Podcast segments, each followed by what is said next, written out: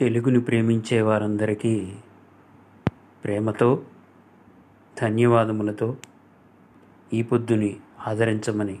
మనవి చేసుకుంటూ మీ రాజశేఖర్